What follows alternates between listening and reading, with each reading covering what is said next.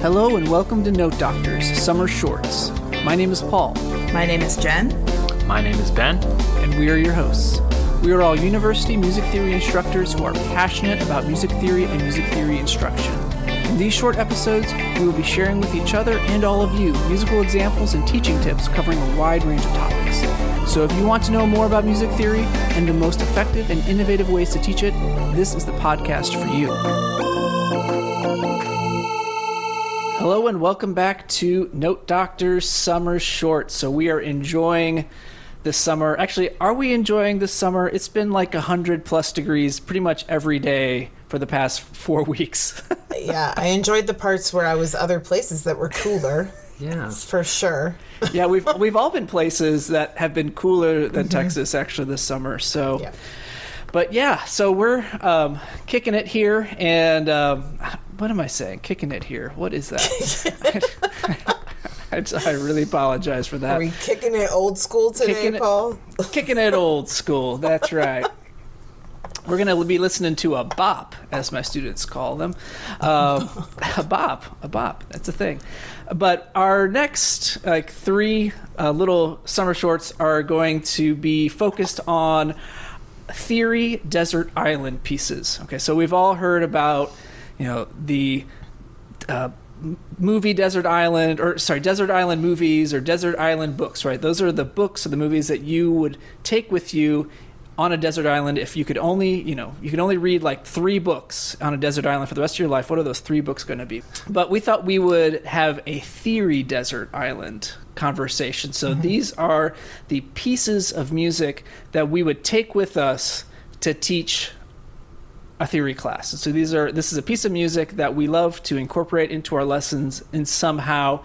And so each one of these episodes is going to be one of those. And so today we're going to talk about uh, a piece that I would take to a desert island if I had to. Um, and this the piece is called um, Seven Last Words of the Unarmed by Joel Thompson. And so it's not a uh, it's not a summer beach read or a summer beach listen by any stretch, but it's a really powerful piece. So Joel Thompson is a composer. Is born in 1988. Um, African American composer, and he wrote this piece um, in it was composed in 2015. I believe it was originally premiered in oh, sorry, composed in 2014 and was premiered in 2015 um, by the University of Michigan Glee Club.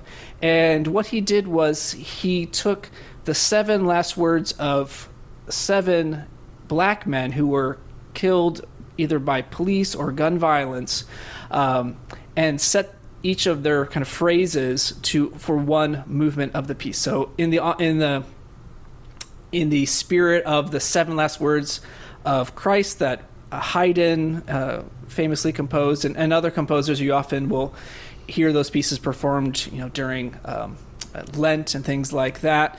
Um, those are the seven last phrases that Jesus said as he died on the cross, and so he's taking that idea, um, which actually comes from actually. Uh, black theology, this idea of merging the cross and the lynching tree, so seeing the death of black men um, and, and black individuals in this type of kind of view of, of of Christ dying and this kind of sacrifice and being you know killed by the state. And so there's actually some real historical kind of connections with with that kind of that kind of thing.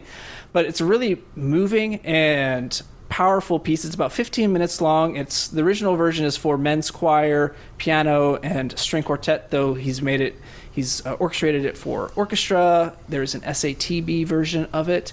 Um, and so, Jen and Ben, you had never heard this piece before. And right. so, what was your initial response? Well, I so I had a personal response. I was listening to it from the mindset of knowing we're going to talk about it and y- that you use this piece in the classroom. So I was listening to it from that mindset but my personal response was really emotional. Uh, it's a very impactful piece, and there were moments that just really hit me. And then, especially realizing that this was this piece was written before George, George Floyd or before any of these very recent, you know. So this is this is still there could be so many more movements to this work now uh, if it was written in 2022. Um, so it's definitely a really powerful piece. I, from a teaching perspective, there are lots of musical elements, but there were so many kind of critical thinking aspects of it too, where you could ask your students about um, musical composition and activism and how those things can be related and work together. Um, things about there are some moments in the piece that use more kind of modern choral techniques like speaking or random speaking, random singing, things like that that occur. Um, and it's used really effectively in the piece. Um, so you could talk about, you know, imagining what it would look like to use those tools ineffectively versus effectively, or why it works so well in this context, things like that. So I loved it and right away was like, where am I going to put this piece in my curriculum because I feel like people should be hearing it and thinking about it.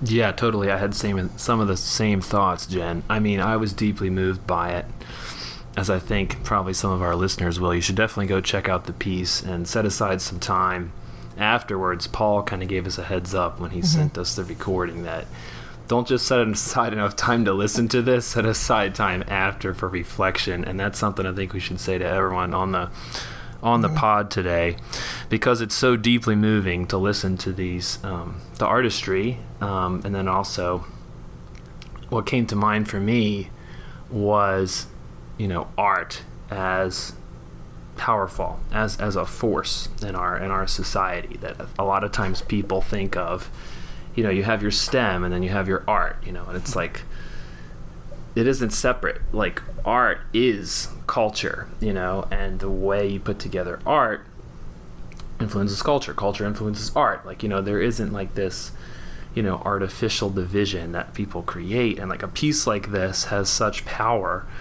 that it really really deeply affects all kinds of people and i'm sure the more it's performed which i I don't see how it wouldn't be performed more frequently over the next year or two, and probably in the next 10 to 20, 30 years, um, to really, really inspire people to m- take action um, and, and see it as what can we do as artists, you know, in terms of social justice? I mean, that's a great question that's just facing society right now and this mm-hmm. uh, you know kind of deeply inspirational piece i think really really does good work in that regard mm-hmm.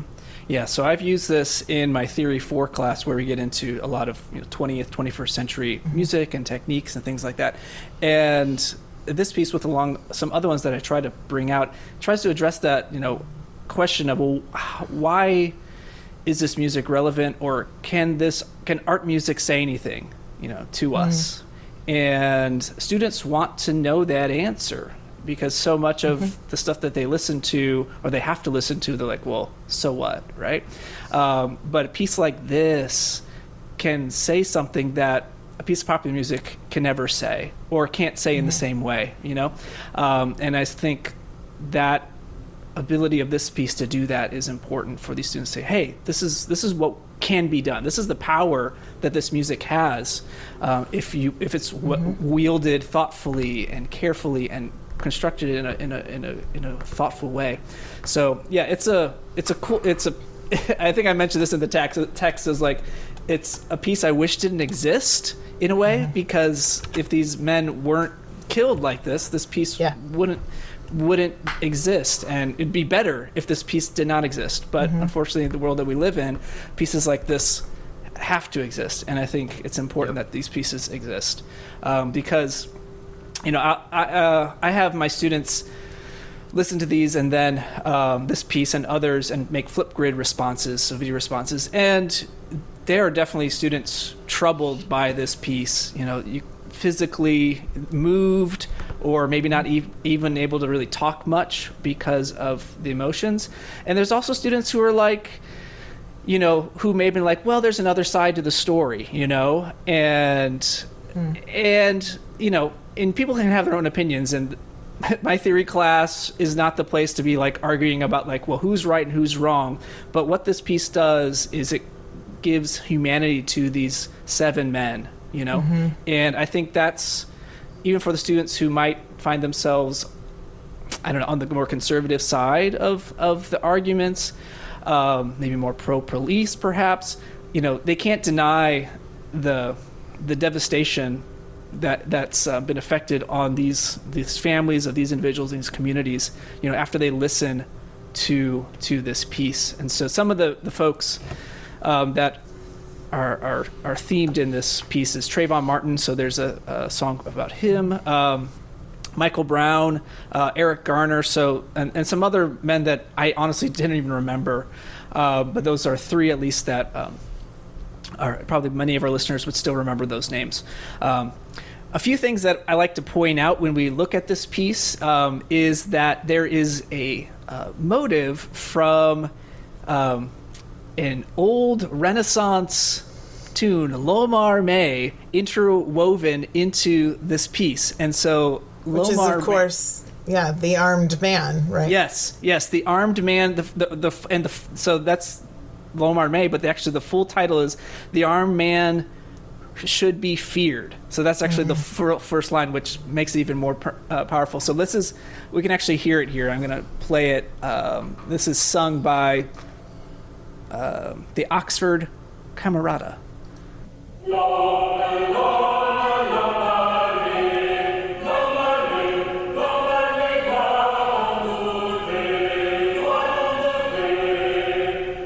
you can hear that bum bum bum bum bum bum bum. That's kind of the main motive mm-hmm. of that of that uh, melody, and of course that was used in uh, multiple masses. So this comes from um, the Guillaume Dufay, Dufay, Dufay, Dufay, however you want to pronounce it, um, his mass, and that that melody, of course, is interwoven in in the the different movements of that but he uses that in the different movements that have gun violence in it. So you'll actually hear it. I'm going to try to play the first movement for us here, just the beginning of it. And the first one is Officers, why do you have your guns out? This is um, uh, a movement on Kenneth Chamberlain. And at the very beginning, you're going to hear this piano kind of ostinato that happens, and then the melody is going to come in. Let me see if I can play it on this. But it's going to be a slightly different rhythm, but you're going to kind of hear it. So let me see if I can play this for us.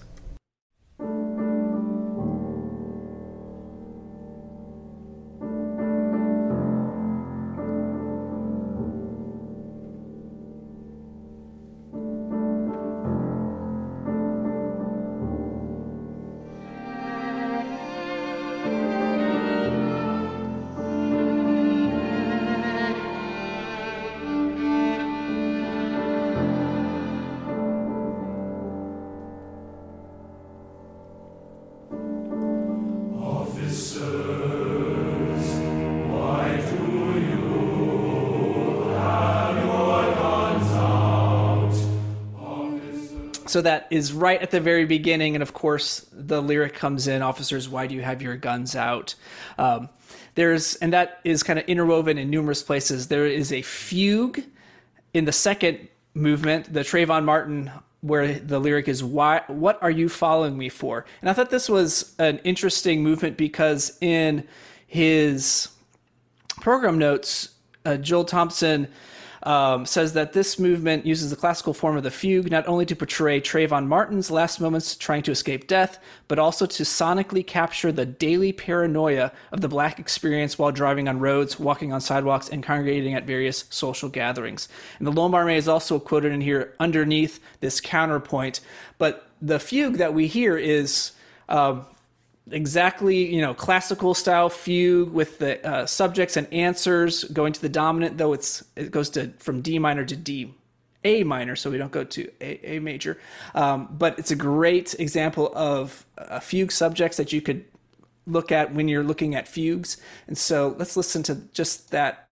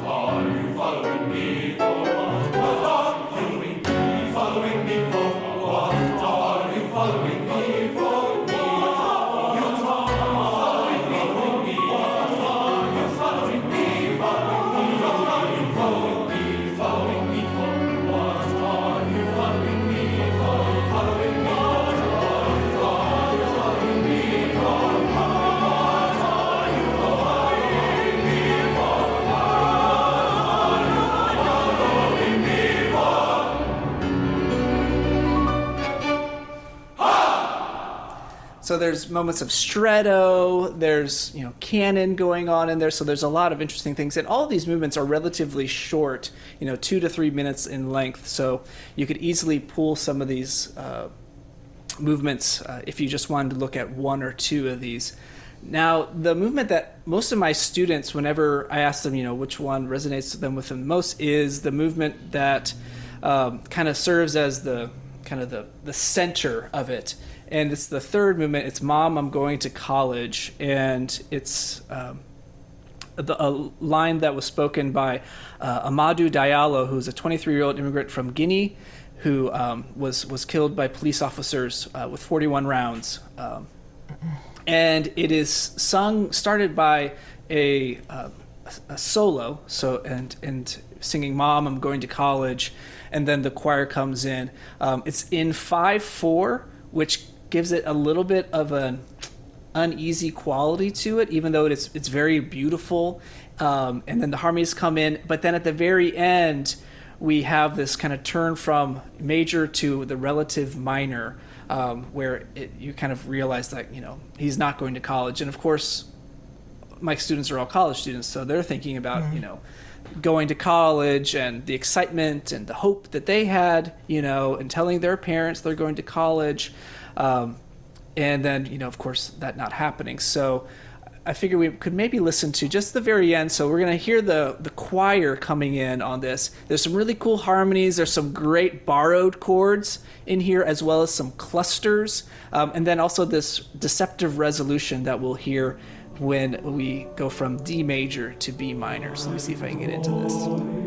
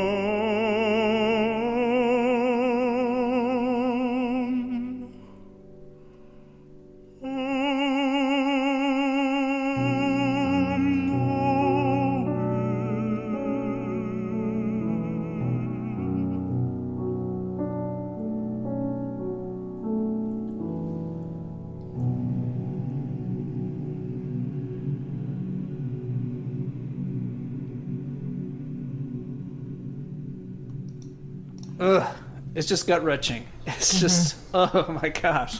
Um, there's not much mm. you can really say um, after after listening to that, and then it continues on for uh, four more movements. And as as you mentioned, Jen, there's a lot of um, kind, of, kind of contemporary choral techniques. Mm-hmm. There's some controlled aleatoricism mm-hmm. with some body percussion and kind of chanting at different times. So if you know if you're wanting to talk about those types of aleatoric techniques, there's uh, great ways into that. The other nice thing about this piece is that the score is available completely on musicspoke.com. So you can actually purchase the score, but you can actually view the perusal score. Of course, it says perusal score, like a watermark on it, but you can actually look at the whole score.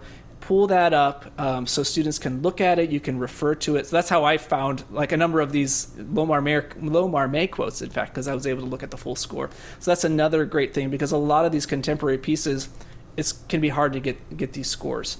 Um, and so a really powerful piece, a piece that um, I've been using the last I think two years, and we'll we'll definitely continue using because for many of these students they are shocked as you mentioned jen that oh where who are these people like i only know about george floyd um, mm-hmm. and or breonna taylor or someone mm-hmm. like that and you know these these these individuals were you know killed when you know our college students were you know probably no they didn't they were probably engaged in anything you know socially mm-hmm. or culturally you know they're probably like 13 years old you know right. um, and so for for them it's like wow this has been going on a lot longer and mm-hmm. it does spur them on to you know think about what they can do um, and how they you know can use their own art and how they can use their own music um, in powerful ways so that's why this for me is a theory desert island piece thanks for sharing it yeah it's amazing yeah, so go check it out. So again, um, it's by Joel Thompson.